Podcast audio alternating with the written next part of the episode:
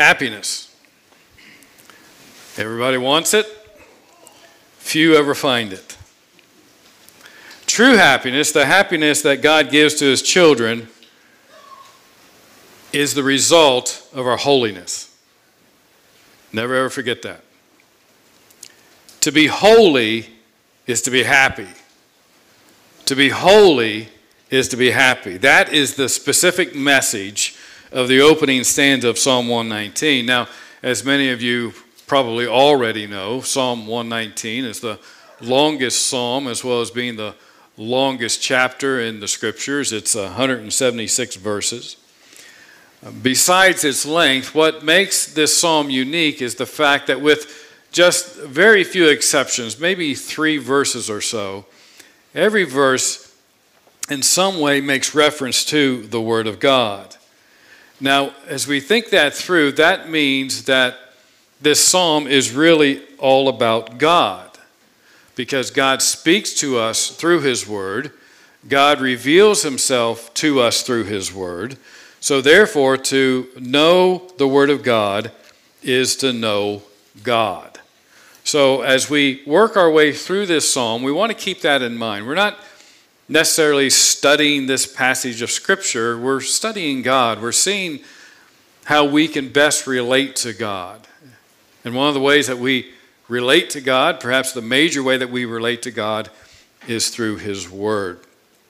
Now, as we work our way through this opening stanza, you can't help but notice that uh, the psalmist begins with a very broad appeal, if you will. And then as he works his way down through the psalm, his focus becomes very narrow. You could almost think of it in terms of a funnel where it's very wide up top and very narrow at the bottom. And he begins by making two statements of blessing that apply to everyone. And here, here, here it is in a broad sense. If you want to be happy, you have to live. That's not strong enough. If you want to be happy, you must live according to God's word.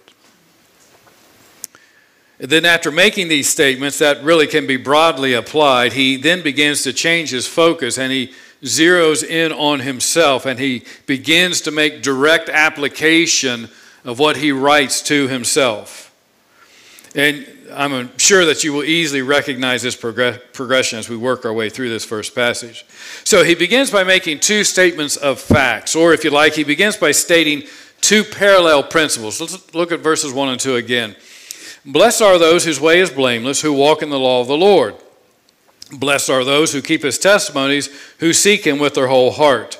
Now, those words probably sound pretty familiar to us because if you go back to the opening of the book of Psalms, Psalms chapter 1, what do we read? Well, verses 1 and 2 Blessed is the man who walks not in the counsel of the wicked, nor stands in the way of sinners, nor sits in the seat of scoffers, but his delight is in the law of the Lord, and on his law he meditates day and night. But you know, these, this isn't the only time when we hear words like this or phrases like this. Jesus opens the Sermon on the Mount by using the same words. He issues these series of statements which are known as the Beatitudes. And beginning in verse 4 and running all the way down through verse 11, each verse begins with Blessed are. So the psalmist here in Psalm 119, he begins with two of his own Beatitudes. He, like Jesus, says, Blessed are. Now, unfortunately, this word blessed or bless is used so frequently today that perhaps we've lost its real significance. We don't understand its meaning. And even those who have it said to them or say it, they don't really think much about it. They don't really think about what it really means. And even in our culture, as uh, secular as it is becoming, it's not unusual, particularly in the Bible Belt, for someone to tell you to have a blessed day or they find out that something good has recently happened to you and they say, Well, you certainly have been blessed. Even unbelievers, I can think of one person in particular that my wife probably has in mind right now. She will always tell you, Have a blessed day. And uh, I don't know where she thinks that blessing is going to come from, because certainly not from her, because the Spirit of God's not in her, I don't think. But anyway. If you look up the meaning of the word blessed, you discover that it has to do with happiness. Now, I know I, I know that seems somewhat shallow to us. But there is a sense that God does want his children to be happy. But this word of blessed, yes, it means happiness, but it also carries the sense of being highly favored by God. What did the angel say to Mary? Described her as what? The favor? Favored one? So to be blessed in this context is to experience the favor of God. Well, what does God highly favor his children with? Well, as the word is used here in context, it refers to the joy that comes from our obedience. Think of it in terms of as obedience being its own reward. Now, we don't think of obedience in those terms, do we? Particularly if you're raising children, we kind of bribe them to get them to obey. If you obey daddy, uh, you'll get a cookie, right? Or if you leave grandpa alone, I'll buy you a book, you know. So we, we kind of bribe them to the, the, the, their, their obedience isn't the reward, the reward's the cookie or the book or whatever we're going to do for them. What the psalmist is trying to get us to see here is that obedience is its own reward. There is a joy, a happiness, if you will, that comes when you and I are obedient to the Word of God. So it's a joy, it's a happiness that is independent of our circumstances. In other words, this joy, this happiness is not dependent upon what we have or what our life is like at any given moment. It's a joy that the world, frankly, can never provide us with. And equally true, it's a joy that the world can never take away from us. So, straight away, the psalmist has our attention. Why? Because everybody wants to be happy, correct? Now, I know we meet a lot of unhappy people in the world, but I dare say even the unhappy ones would like to be happy. Everybody wants to be happy. The problem for many is that they continue to seek happiness in all the wrong places. They think that if they have X, Y, or Z, then they will be happy. They think if every relationship in their life is right, then they can be happy. They seek to be happy in their circumstances, but they find out they are disappointed time and time and time again. But the psalmist, right off the bat, he doesn't leave any wiggle room for us as Christians. He doesn't leave any doubt that you, as a Christian, can experience the happiness, the joy that God has made available to each one of his children. So, right away, one of the questions we need to be asking ourselves is Can I honestly say that I'm experiencing this kind of joy? Am I experiencing this kind of happiness. And then we should ask ourselves, well, how can I experience this kind of happiness? How can I experience this blessedness? Well, our happiness is a direct function of our holiness. Now, isn't that exactly opposite what the world would have us to believe? Do what you want, make yourself happy. If it feels right, do it. Correct? The Bible says, no, no, no. That's completely opposite. If you want to be happy, you must be holy. The psalmist says, Blessed or happy are those whose way is blameless, who walk in the law of the Lord. Now, we might get a little discouraged at that word blameless. If we think that blameless means perfect, I mean, is the psalmist lifting our spirits up only to dash them right away? No, thankfully, that's not what blameless means. To be blameless is to be a person of integrity. And perhaps we're most familiar with this concept from the life of Job. Remember what the Bible says about Job? Job was described as being blameless before God. The book of Job opens with these words There was a man in the land of Uz whose name was Job, and that man was blameless and upright, one who feared God and turned away from evil.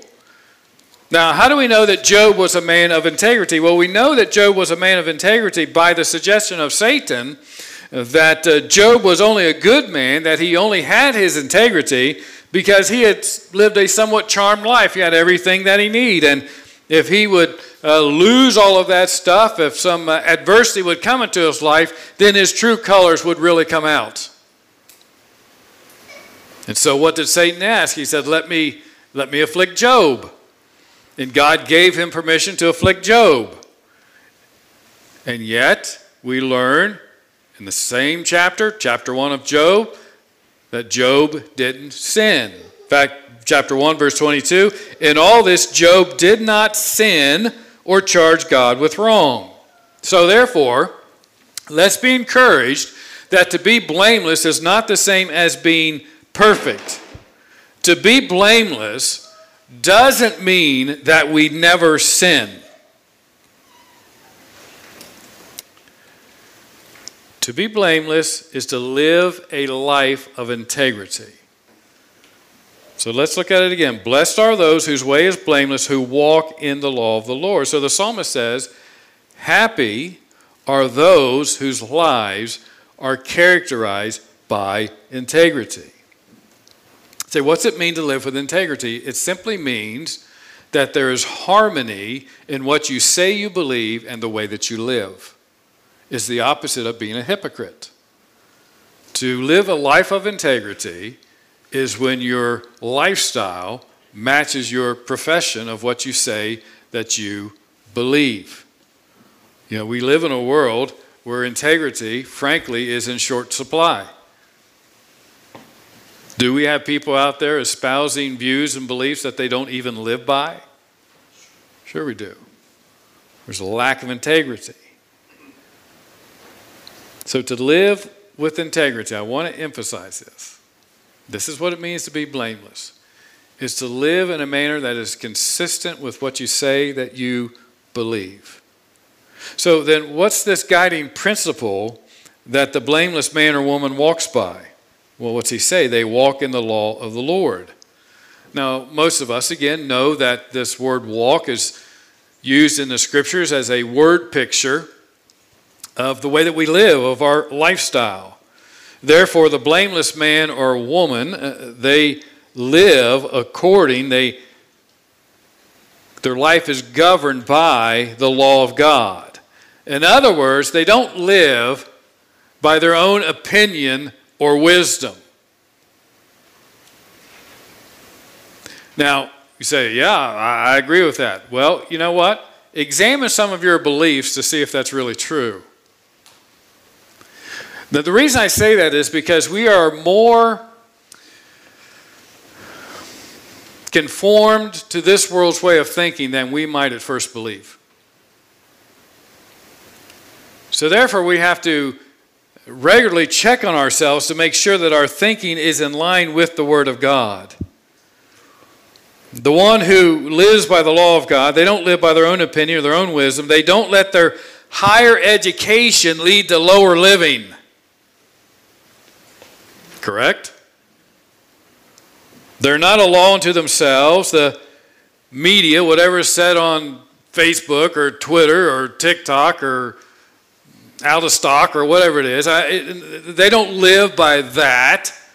That's not what forms their opinion. That's not how they govern their life. They live by the law of God. Now, notice he says that they walk.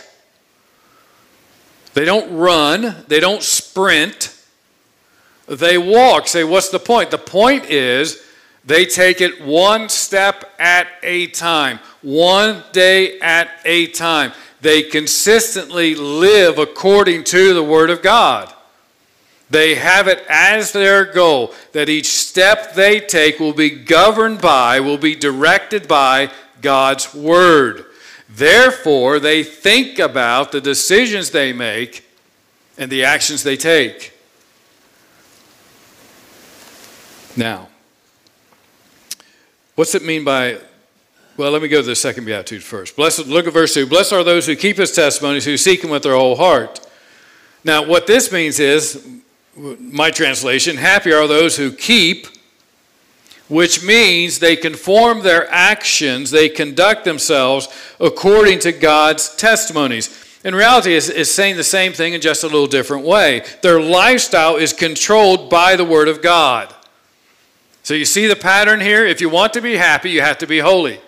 And to be holy, therefore, your life has to conform to the Word of God. Not your own ideas, not your own opinions, not even what some other preacher says. If it's not in Scripture, throw it out. Live according to Scripture. So, right away, we have two descriptive terms of the Word of God that the psalmist gives to us. First, he refers to the Scriptures as the law. Now, I'm going to frequently, as we work through the psalm, refer to um, some commentary notes by Derek Kidner, and he uh, is, is very good at helping us understand what these different synonyms for the law is. So let me read you the first one. He's talking here about the law. He says, This is the chief term of all and is heard most often in reference to this psalm. Its parent verb means teach or direct, therefore, coming from God. It means both law and revelation. It can be used of a single command or of a whole body of law, especially the Pentateuch, or again of Scripture as a whole.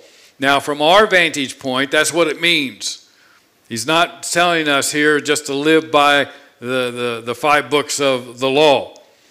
He's telling us that the law refers to the entirety of Scripture.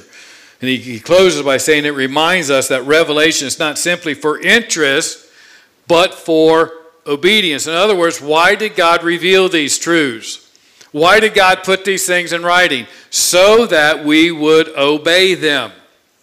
They are not here for a casual reading. They are not here for us to critique. They're really not here for us to debate. They, for, they are here for us to obey.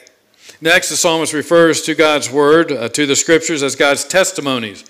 Again, I'll reference Derek's work. We're on first name basis now. I've read him so much. Amen. Uh, he said, Israel was told to place the book of the law beside the ark of the covenant, that it may be there for a witness against you. The outspokenness of Scripture with its high standards and frank warnings is implied in this expression, but so too is its dependability. As the word of the faithful and true witness, therefore thy testimonies are my delight. So here's my translation Happy are those who strive to live up to the high standards and the frank warnings of the Scriptures, which will never let you down, nor will they lead you astray. But notice the psalmist goes on to say, Blessed are those who keep his testimonies, who seek him with their whole heart, who also do no wrong, but walk in his ways. The obedience that brings the happiness of God is an obedience of the heart.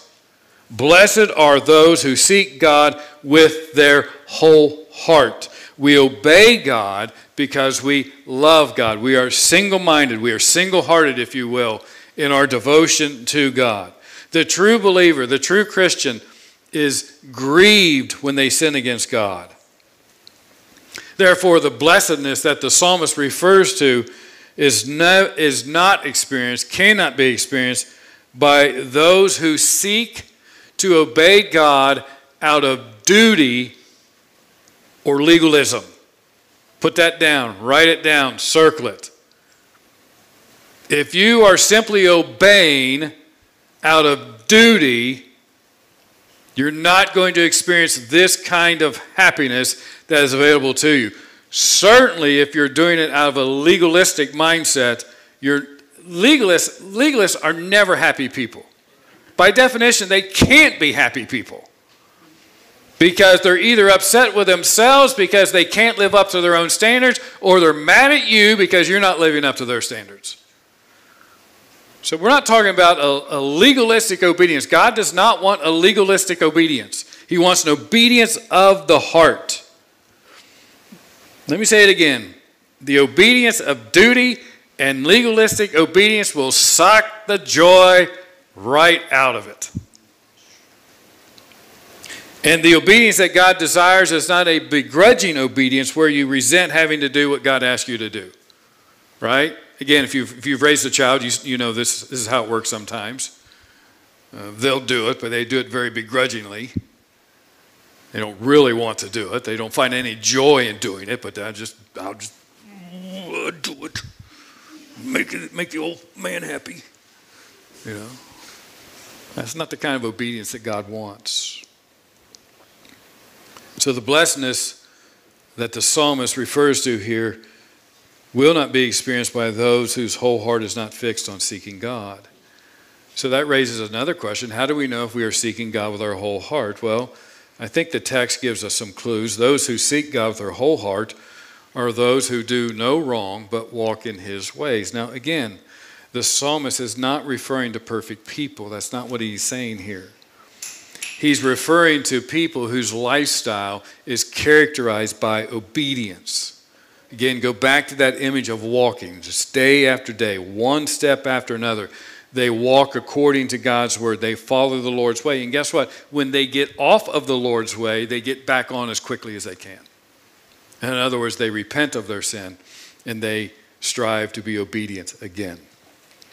So, blameless people consider each and every action, response, and attitude in relation to God's Word. Can I say that again?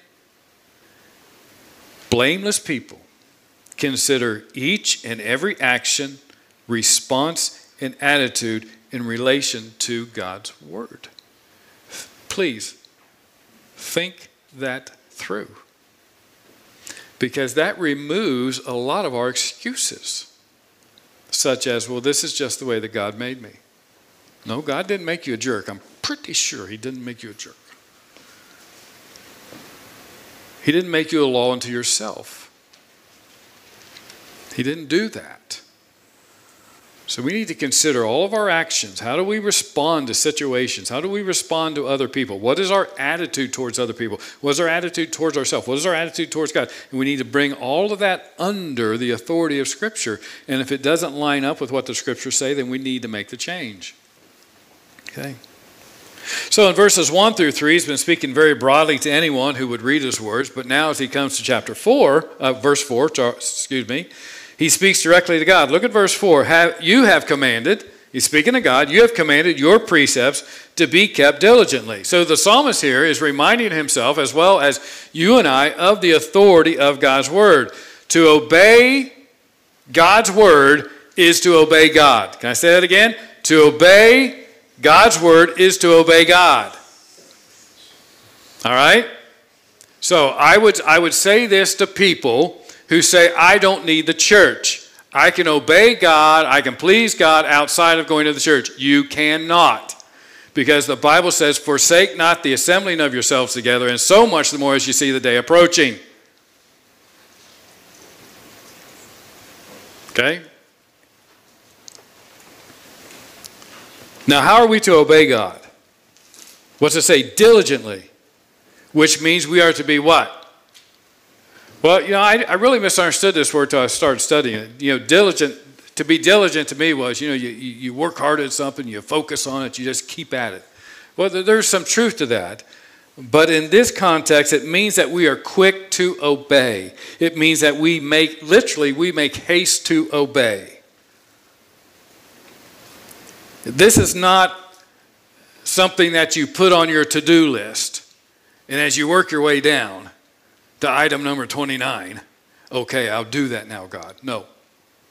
I think I hear some of my kids say to their kids, uh, obey first time every time.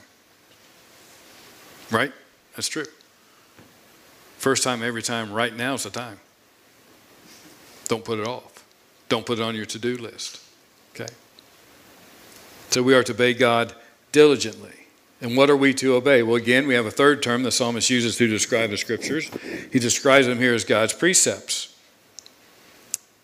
which means this is a word drawn from the realm of an officer or overseer, a man who is responsible to look closely into a situation and take action. So the word points to the particular instructions of the Lord as of one who cares about detail. So God is concerned about our personal conduct, even in the smallest of details. There's no command of God which is so small that we can safely ignore it. You know, there's no little commands of God. it's like people say, Oh, I, just told a white lie. I'm, I'm not even sure what that means. No, you, you violated a commandment, thou shalt not what? Why? Don't bear false witness. Don't do that. Be concerned about the, the small things. The Bible warns us that it's the little foxes that spoil the vines. which means little sins left unchecked will lead to big problems. Can I say that again? Little sins left unchecked will lead to big problems. That's why we are to be quick to obey.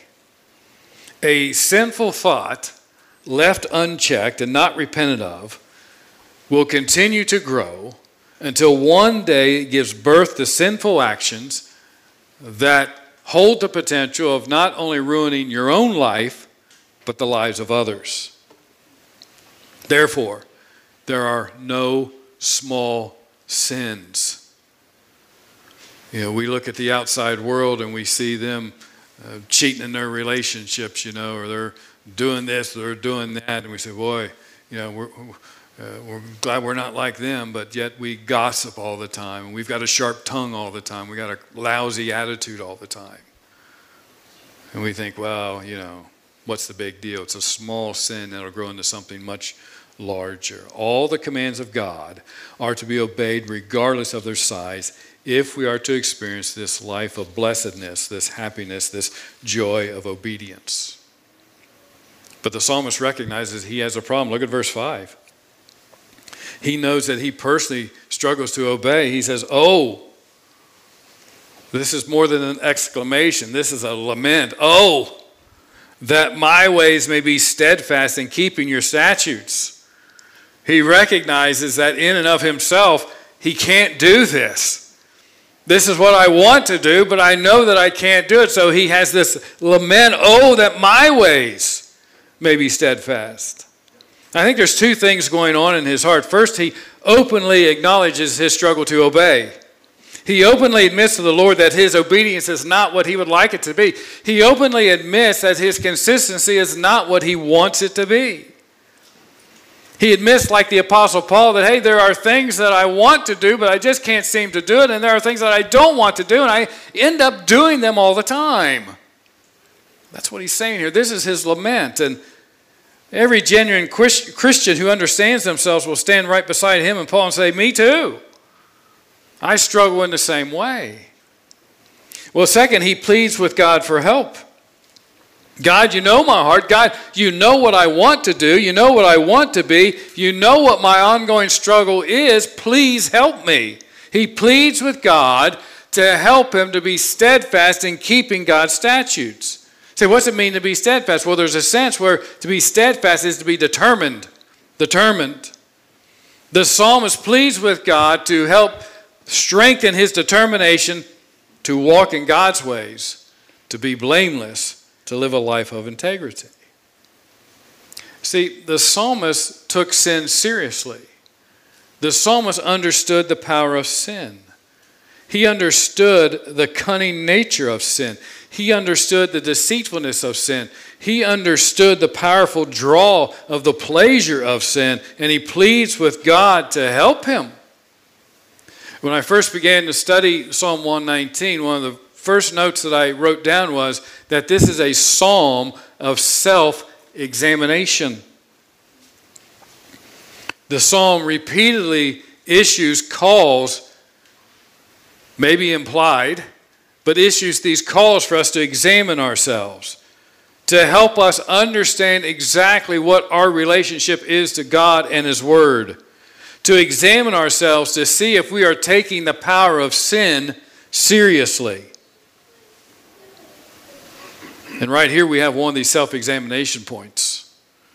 Do you recognize the power of sin? Are you diligent and steadfast in your obedience? Do you make haste to obey? Do you recognize that even the smallest of God's commands are to be obeyed without delay? Do you recognize that apart from God's help through His Holy Spirit that you are powerless to obey His commands? Do you recognize that apart from the Holy Spirit you will not be blameless and therefore you will not experience the happiness that comes from holiness? And if you're not experiencing God's happiness and God's joy, maybe you need to dig deep to see if you've let in that little fox that's spoiling the vine. You may think it's just a little thing now, only to discover later on uh, that it's a grotesque monster that's keeping you from experiencing God's best. Well, what are the results of keeping God's statutes? Well, in verse 6, he says that he will not be put to shame. Then I shall not be put to shame, having my eyes fixed on all your commandments. So, once again, he highlights the benefits or the blessings of obedience. When he obeys all of God's commandments, listen carefully, listen carefully, listen carefully. When he obeys all of God's commandments, he eliminates the possibility of him ever having to experience shame or to be ashamed of his sinful actions. Now, of course, today, shame is considered to be old fashioned. Shame is a construct of the Puritans that has no uh, place in our modern world. So the psychologists and the psychiatrists of the world do their best to convince us that we should not feel shame. There is no such thing as shame. But we need to ask ourselves why do we feel shame? If it's, a, if it's a construct of the human imagination, why do we feel shame? Because we are ashamed. Because we are ashamed of our actions. God has created us with this whole range of emotions for our good, and one of those emotions is shame. When we feel shame, we know that something is wrong. Okay? We know that we have done something wrong. We have violated God's will, we have violated God's law. And why do so many seek to either deny the existence, existence of shame or they seek to get relief from their shame? They, they try to explain it away. You know why this goes on? Because they know the reason that they are feeling shame is because they have violated God's law. They have violated God's standard. Now, they may, may not be able to quote to you the Ten Commandments, but God has uh, given them a moral compass and they know they violated it. That's why they feel shame. Okay? Shame is powerful. Spurgeon wrote in his Treasury of David concerning the words of the psalmist, he said, He, referring to the psalmist, he had known shame and here he rejoices in the prospect of being freed from it. Sin brings shame, and when sin is gone, the reason for being ashamed is banished. What a deliverance this is. For to some men, now listen to this, for to some men, death is preferable to shame. Let me give you an example. It's been three or four years ago now. Our next door neighbor The news was about to break that he had been molesting his stepdaughter for years. And when it became was about to become public knowledge, he took a high-powered rifle, drove a, just a few blocks from our home, and took his life. Why? He would rather die than deal with the shame. Don't think that shame is a, a light thing. If we feel shame, let's examine why we're feeling that shame and let's deal with it. That's how powerful shame is. Shame, shame is intended to help the sinner recognize that something is wrong and lead them to repentance. Okay? And the way to avoid this shame is by fixing our eyes on God's Word.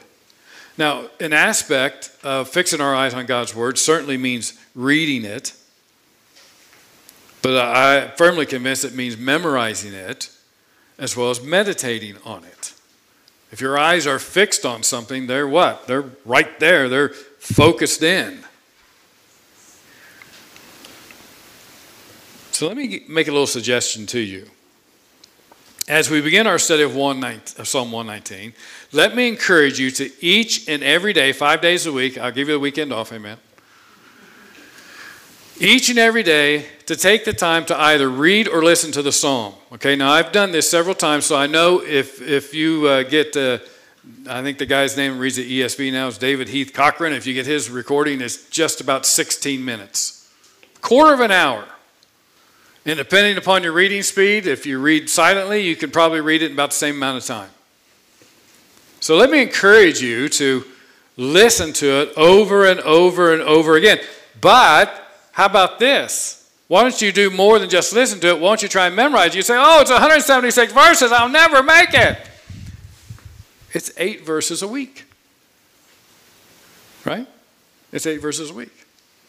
Now, I'm not going to have you come in. I'm going to come in next Sunday and say, uh, Chris, uh, uh, you give us the verses 1 through 8, and uh, Don, you do 9 through 16. No. That's my radio voice, by the way. Do you like that? no, but what are you doing? You're hiding God's word in your heart. And you have it there at all times, whenever you need it. You know, I'm a, I'm a big chicken. And when I go to the doctor, I would rather do, I would just about take, rather take a beating than go to the doctor. And so I've been going to see this eye specialist, and it's, it's, I don't like it at all. And so, I, you know, they, they lay you back in this chair before they torture you. And uh, so I, am always I'm always thinking of Scripture. I'm always praying. You know why? Because it really does encourage me. It really does strengthen me. I don't I don't whip out my pocket New Testament and say, uh, I know I can't see you at the moment, but anyway, you know, no, I, have got I've got something memorized. You know, this may sound weird, but that memorizing that scripture is like a, a baby sucking on a pacifier. Man, it just chills me out. Scripture. That's how it brings comfort. That's how it brings strength. That's how it brings encouragement. So I would challenge you to do that. Okay? Now, what's the result of not experiencing the shame of sin? It's praise. Look at verse 7. I will praise you with an upright heart when I learn your righteous rules. I love this. I love this by Charles Spurgeon. As only he can say it, he says this From prayer to praise is never a long or a difficult journey. Be sure that he who prays for holiness will one day praise for happiness. Isn't that great?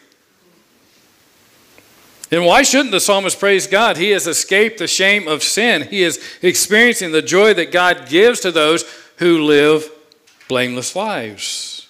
But I want you to notice his praise isn't an empty, empty, mindless praise. He praises God with an upright heart. And how did he get this upright heart? Well, he was taught by God. He learned God's righteous rules, which leads me to say be a lifelong learner or student of the scriptures. You can never exhaust them, there's always something to learn.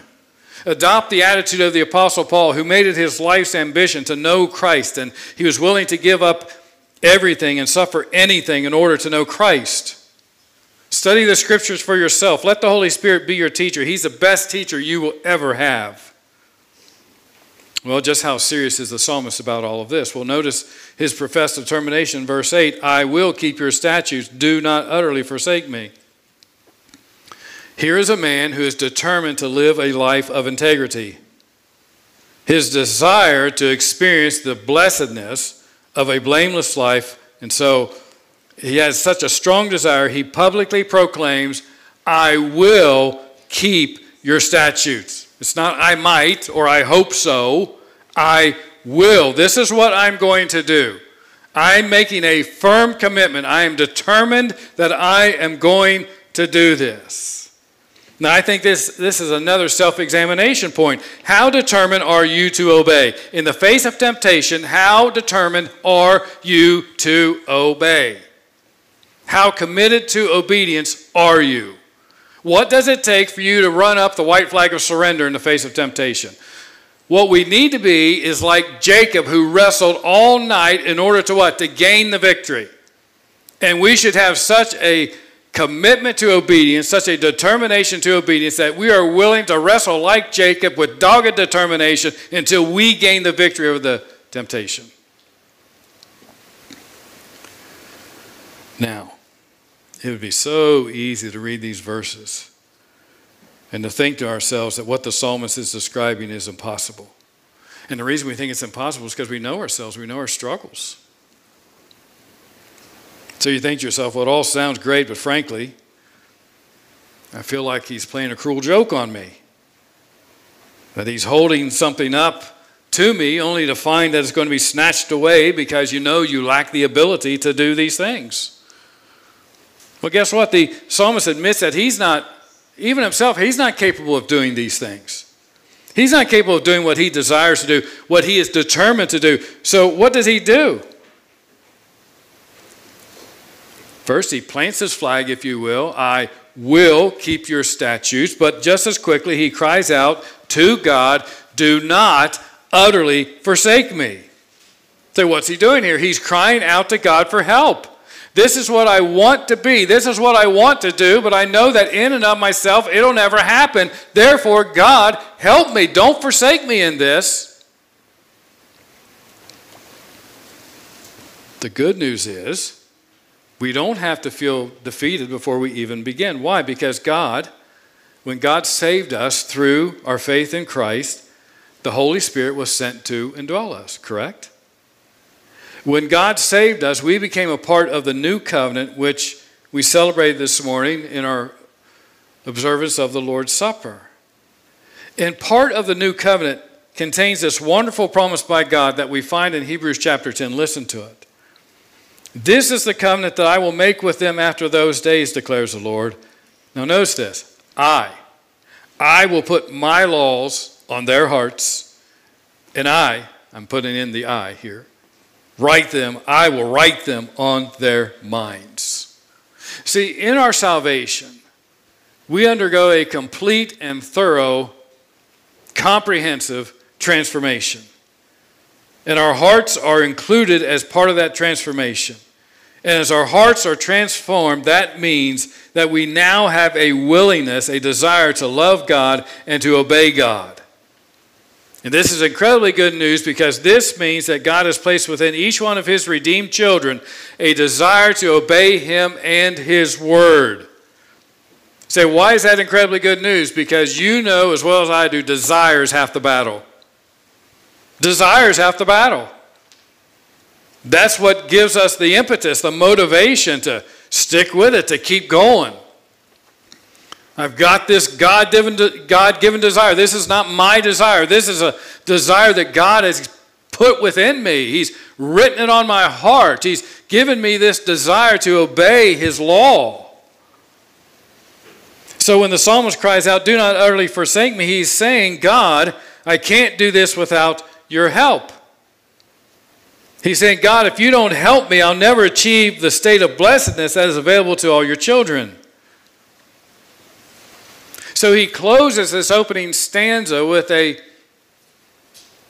promise of determination and a plea of dependence. That's what you and I need to do. Lord, I believe, but help my unbelief. I will keep your statutes. Do not utterly forsake me. And you know what? That's a plea, that's a prayer that God will always answer. Don't we have a promise that He will never leave us or forsake us? See? So, the closing question this morning is Are you a part of the new covenant that was ratified by the life, death, and resurrection of Jesus Christ? And in short, have you been born again?